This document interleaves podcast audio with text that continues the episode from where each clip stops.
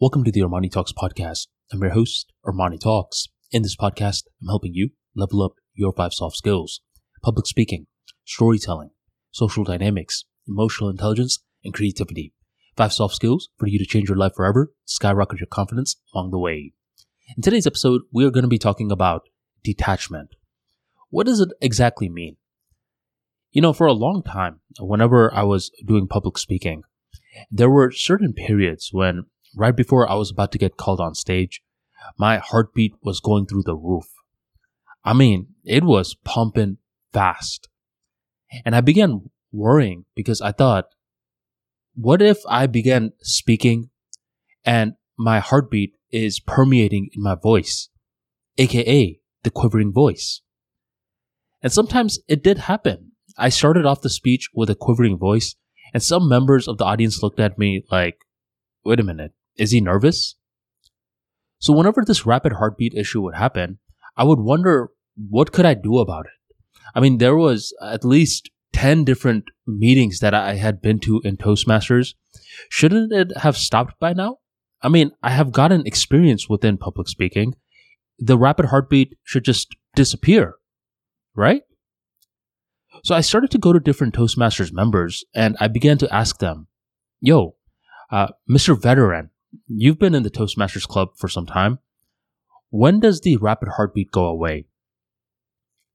And that's when the veteran looked at me and said, Never. Why would you want it to go away? And I told him, I said, Well, I don't want to speak in a way where my voice is quivering. I just want it to disappear so I could deliver the speech in a good way. And he told me something that I would never forget. He said, you should be worried the day that you stop getting the rapid heartbeat. We do not try to kill the rapid heartbeat. We learn to coexist with it. And that is what detachment means, in my opinion. Whenever the public is talking about detachment, what they often say is, you don't feel any emotion. But that's a very incorrect way to look at it because us as human beings, we are programmed to feel emotions.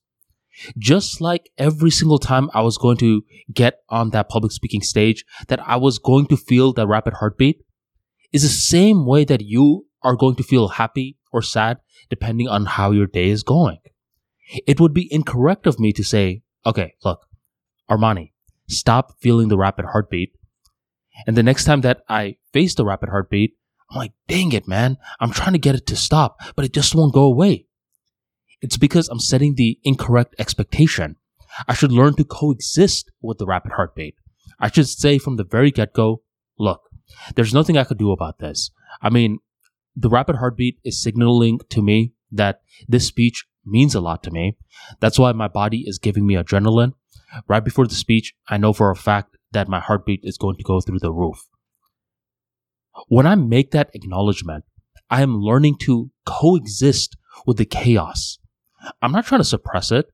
I am learning to coexist with the good and the bad.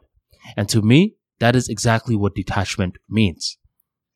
So the next time that you are going through a good day and a bad day, what you really want to see is are you reacting a little too much? Are you having too many expectations?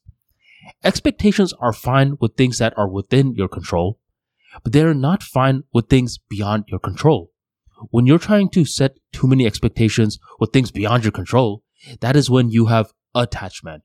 You start to label things as good and bad. Detachment is about coexisting with the duality. There's going to be good, there's going to be bad, and we're going to treat both of those feelings as the same. Thank you very much for joining the Armani Talks podcast, and I'll catch you next time.